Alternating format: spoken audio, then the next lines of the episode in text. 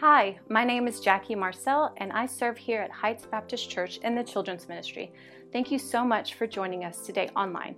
If you would like to connect with us, you can go to our Facebook page, you can go to our Instagram, or you can go to our website at heightschurch.org/connect. Thank you for joining us.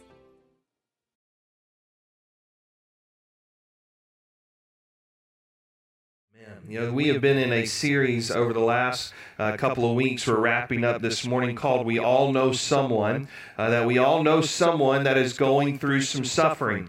Uh, and so, week one, we looked at how do we take care of people? How do we love folks that are hurting? How do we come alongside of them and, and care for them? Uh, last week, we looked at what God does in our suffering and how He provides for us and He gives us grace and provision, how He builds our faith up in suffering. I, this morning, I want to talk to you about the advancement of the gospel in suffering. And I want to just kind of pose a question to you that I want you to answer just internally by yourself, not out loud, but just think of this because how you answer this question is going to be really, really important, I think, for you to understand where we need to go in this message. So here's the question In your life, do you believe that God exists to make you comfortable, to make you happy, to provide for you? So God exists for you, and you do not exist for Him. All right, so I'm going to say it again. So, so in your life, do you believe that God exists to provide for you, to make you happy, to make you comfortable, to make you safe, to give you everything you need? So you do not, uh, you know, God exists for you, or do you exist for God? See, I, I think if some of you say this morning, hey, God exists for me, that, that God's up there in heaven and He exists to make me happy, to make me comfortable, to give me everything that I want in my life. If you take that kind of approach in your relationship with God, here's what's going to happen. When suffering is introduced into that relationship, you're going to step back and you're going to say, That's not fair. God, you're not loving. God, you don't care about me. And God, you're not good. So if you kind of build your relationship with God on, on, God, you exist for me and I don't exist for you, then when suffering comes into your life, the dynamic's going to change, and now you begin to question the character of God.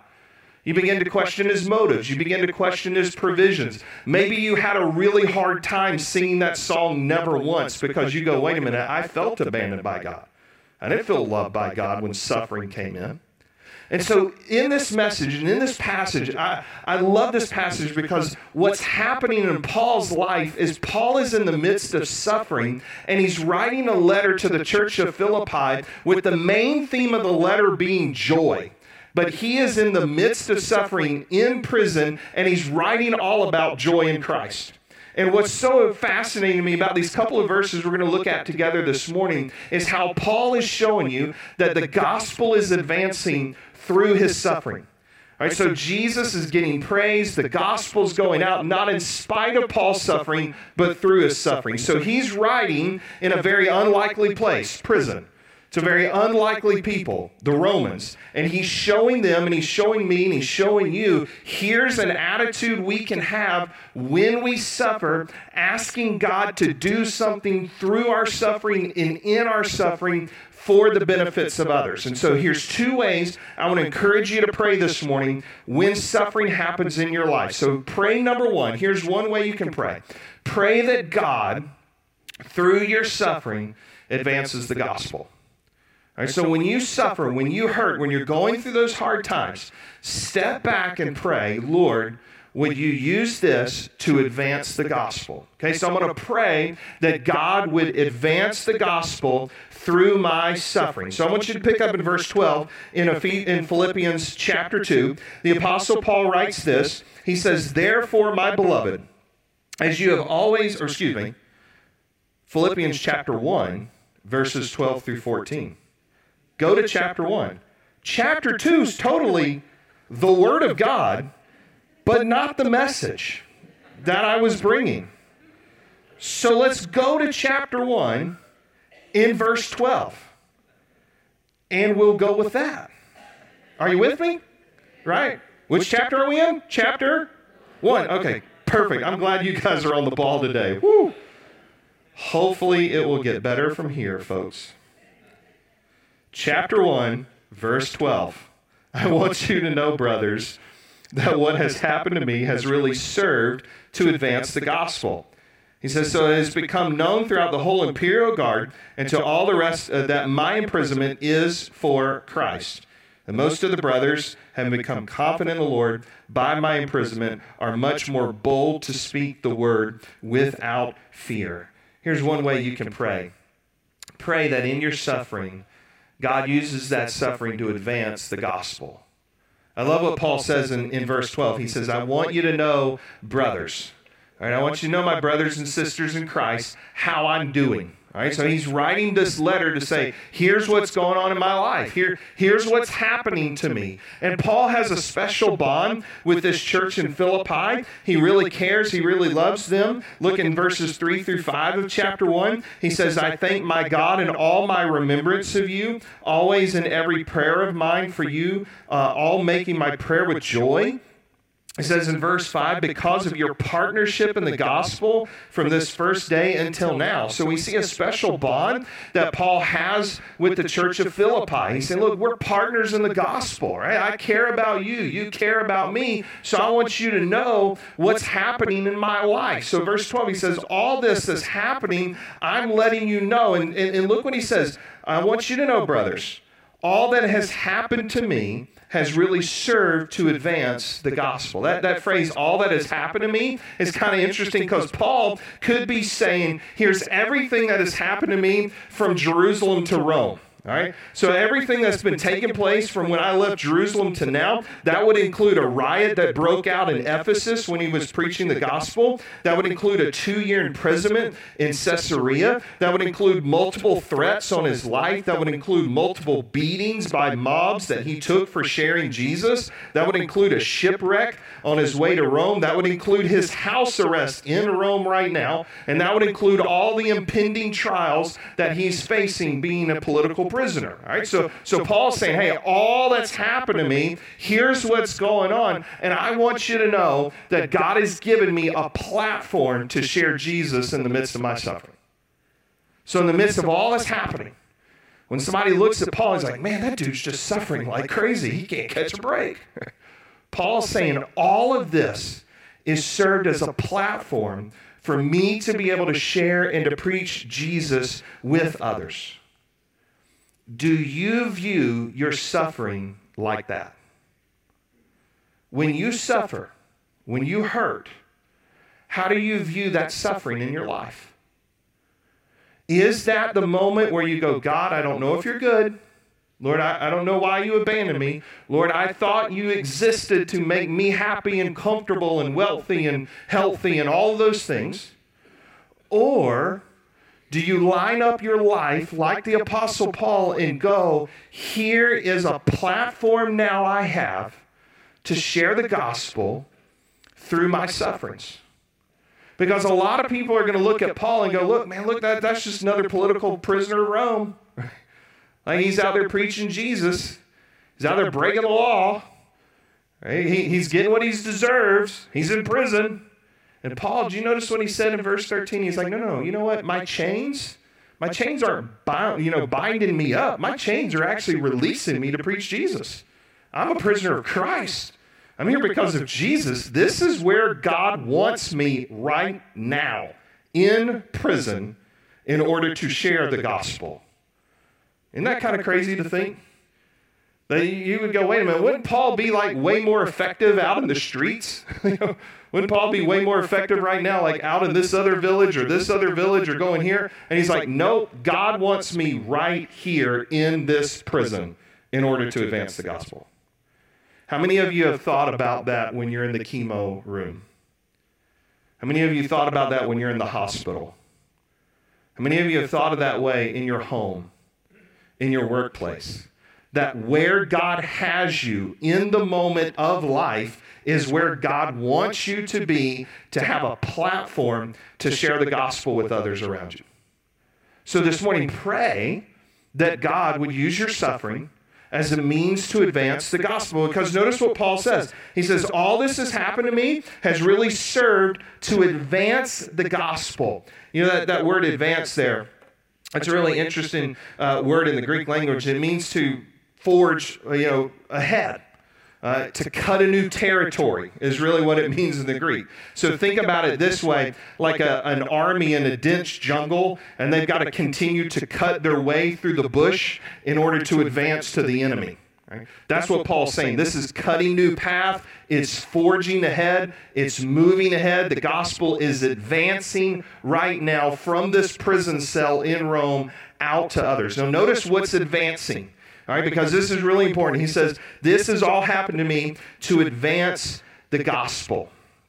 All right, it's happened so it advances the gospel. Now, what is the gospel? Because that's actually a pretty churchy term, right? If you're not real familiar with church, a lot of times we come in and we have really churchy terms that we use. All right, so let me just say the gospel is a churchy term. And if you don't know what that is, it simply means this it's good news. That's what the gospel means. It's good news. Now, it's not just any good news, but the gospel is specific good news. Right? So when we use the term gospel, even though it means good news, like, hey, good news, gospel news, you get a raise tomorrow, right? Good news, gospel news. You know, Whataburger has buy one, get one free burgers today. You know, I almost went to Chick fil A and I knew that was like totally wrong. You know, I would have felt bad if someone would have went down to Chick Fil A after the service and like lined up for chicken sandwiches. They're not open today, right? All right, so gospel means good news. A lot of times we share gospel messages with people on social media in your life, like this just happened, it's good, that's gospel. When we use the term gospel, it's something very specific. Right? It's the good news of the person and the work of Jesus Christ. So the Apostle Paul writes this about the gospel in 1 Corinthians 15, verses 3 through 4. And here's the gospel in a nutshell. He says, For I delivered to you, as of first importance, that which I also received, that Christ died for our sins in accordance with the Scriptures that he was buried and that he was raised on the third day in accordance with the scriptures. That is the gospel. That is the gospel of Jesus Christ, the good news, the life, the death, the burial of Jesus. Now, that good news you need to believe in order to be saved. You cannot be a believer in Jesus Christ without believing in the gospel. It's not about earning your way. It's not about doing a bunch of other things. It's about receiving what Jesus Christ has done for you. Right? So, in order to be saved, you have to believe in the gospel and the person and work of Jesus. You have to receive that. All right, so the gospel is how we're saved. Right? So for some of you today, you need to do that. All right? Whether you're here, you're in your home, you need to right now believe in Jesus Christ as your Lord and Savior. And here's the good news. Here's the gospel. You don't have to wait till the end of the service. You can do it right now as I'm talking. Just right in your seat where you are, you could go, Jesus, I need you as my Lord and Savior, and right now I'm believing in Jesus. right? so you can literally do that right now, believe in the gospel and be saved where you're sitting right now. Right, you don't have to come out at the end of the service or any of those things. You can do that right where you are. Place your faith in Jesus. Right, for some of you, you need to do that. Right, but understand this: the gospel is how we're saved, but it's the gospel that sustains us in the Christian life. So, as the believer in Jesus, we don't outgrow the gospel. It saves us, it sustains us. So, think about it this way. You guys been enjoying the weather lately? Oh, man, it's been nice, hasn't it? Like, yes, me and Mike Evans have been enjoying the weather. Thank you. I don't know about you, but I've not been noticing oppressive humidity here lately, right? So, how many of you have been enjoying the weather? Right? There we go. Thank you. Audience participation is always great just helps me feel like I'm, you know, getting through to you a little bit. Right? We know that even though it's been low 80s and no, you know, slapping the face, oppressive humidity when you walk out the door, it's been great, but guess what? Those days are coming, right? Boo. Sorry. See how I did that? I brought you up and I just brought you right back down. Got you excited and then I hurt you. But let me just get you excited again even though those summer days are coming and it's like why do we live in houston and it's 100 degrees and 100% humidity at 5.30 in the morning and it's like oh One of the things some of you love to do on a summer day is like jump in a swimming pool. And if you've ever jumped in a swimming pool on a really, really hot, humid, oppressive day, that water refreshes you, doesn't it? I mean, that first dive into the pool, and you're like, wow, man, that felt good. That was awesome. I feel new. I feel alive. I feel refreshed. That water has just felt so good. That's the gospel for the Christian. See, the gospel message is the diving board, how we get into the pool. That's the start of the Christian life. And then the gospel is what we swim in every day as believers in Jesus Christ. When we get to connect with Jesus every day in our lives, we're like, man, that's just like jumping in the pool on that hot day. It refreshed me. It's exciting. It's awesome. I feel better. Thank you, Jesus. So, Paul is saying that the gospel is going out, it's advancing, through my suffering. This is the platform God has given me. And I want you to notice who it's going to.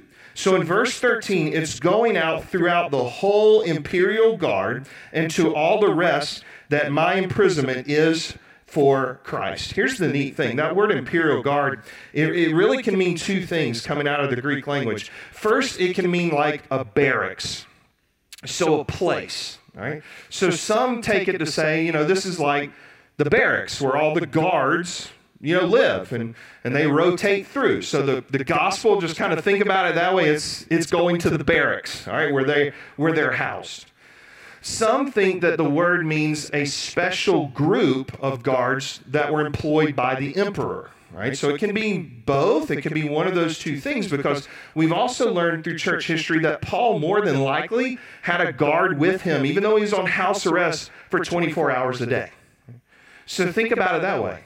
Here's probably maybe like a eight hour rotation. And the Apostle Paul's like, man, that's fresh meat, right? Or maybe you're on a 12 hour rotation. Paul's like, I'm not going anywhere. You're not going anywhere. Let's talk. What do you want to talk about? I know a guy that I want to talk about for the next 12 hours. I got a captive audience, right? And so, whether it is the barracks or whether it's the personal guard, just notice that the gospel is going out through his suffering. So, this morning, pray that God would use your suffering to advance the gospel. But here's another way to pray. pray. That God would use your suffering to strengthen the faith of others. So, first, I'm praying that the gospel advances through my suffering. But secondly, I'm praying that the gospel is used to strengthen the faith of others. right? So it's it's going out but it's also being strengthened in the faith of others pick up in verse 14 with me he says and most of my brothers having become confident in the lord by my imprisonment are much more bold to speak the word without fear so, Paul's saying first, the gospel is advancing through suffering, but also through my suffering, it is now strengthening the faith of others. People are watching Paul. They're watching him in this moment to see if his faith was real. They are watching him in suffering, being unjustly imprisoned, right? being beaten at times, to see if he really believed what he said he believed about Jesus. When you suffer, people watch you. Whether it is a Christian or a non Christian, people are watching. They're watching to see if your faith is real. Or is your faith only built on the concept that God is there to make you happy and wealthy and wise? And when that doesn't happen, you take a walk. See, people want to know when the rubber meets the road, when the going gets tough, do you keep going as a believer in Jesus Christ? That was Paul. And Paul says, now watch, it's just amazing me. Through his suffering, the gospel's going out, and, and people are being saved. But through his suffering, people are being strengthened. Right? Their faith is being built up. That word speak in verse 14, he says they're much more bold to speak the word without fear, means everyday conversations. So in everyday conversations, people's faith was being built up because Paul's suffering in prison, because Paul's showing them, hey, I'm a real Christian, and here's what it really means to follow Jesus. The gospel is advancing, and the gospel is building people up. Let me encourage many of you here this morning because I, I know a lot of personal stories in here today, and, and some of you are doing this tremendously well.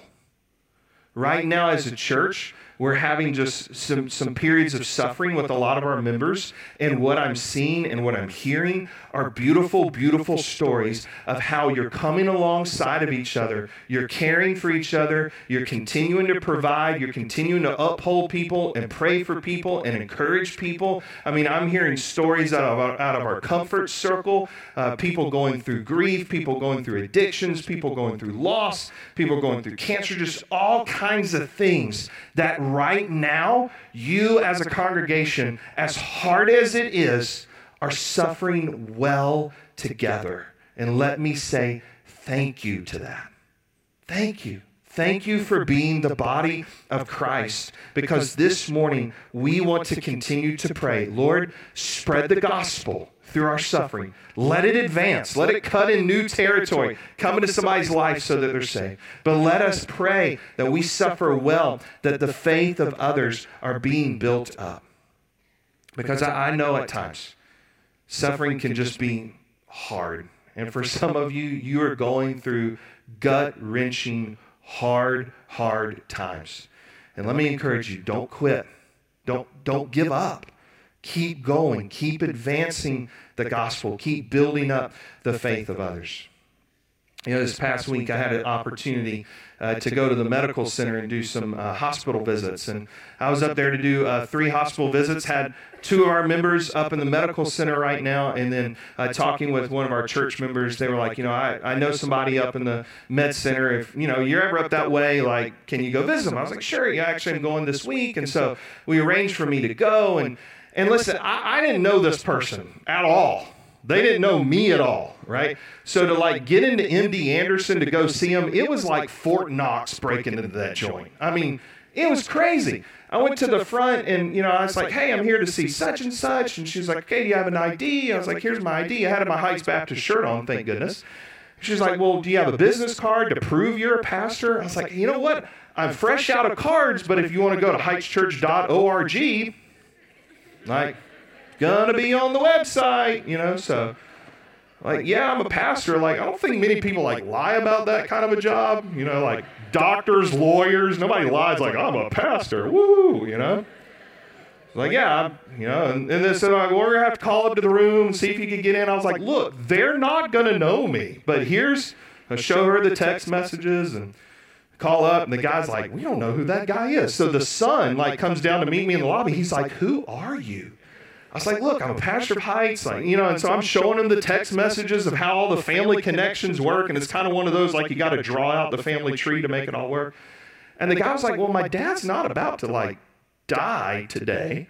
Are you a priest to do last rites? Nope, totally misread the shirt. Heights Baptist Church, not not that. I'm like, look, man, I'm just here to pray for him and encourage him best I can. You know, he's like, all right, well, come on up. You know, so we get up. And again, guy doesn't know me. I don't know him. Yeah, we're, we're having a good time. And, so get a conversation. And, and so we, we talk. Yeah, it was a great visit. I was there for almost probably half hour. So, gentleman in the bed, I finally look at him. I'm like, look, can I just ask you a question? I was like, do you believe that Jesus Christ is Lord and Savior of your life? And just at the end of the day, do you believe that Jesus Christ is the Lord and Savior of your life? And he's like, well, I'm a Presbyterian. Like, Okay, not what I asked, you know. And so I looked at him. I was like, I don't care if you're a Presbyterian. I really care. At the end of the day, do you believe that Jesus Christ is the Lord and Savior of your life? And he was like, Yeah, I do. And I was like, Okay, great. And we followed up a little bit with that. And I looked over to his son, and and his son was a little older than I was. And I said, Look, I'm going to ask you the same question. I mean, I got a captive audience. I'm like, you know, I've already made my way breaking into this joint. You know, I was like, Do you believe that Jesus Christ is Lord and Savior of your life? And he said, Well, I'm not very religious. Okay. And so we talked. We, we got a chance to share the gospel for about 10 minutes with him as well. And, and he said, You know, I'm not ready to receive Christ today, but you give me some things to think about. It's like, All right. So I've been praying for him uh, through this week.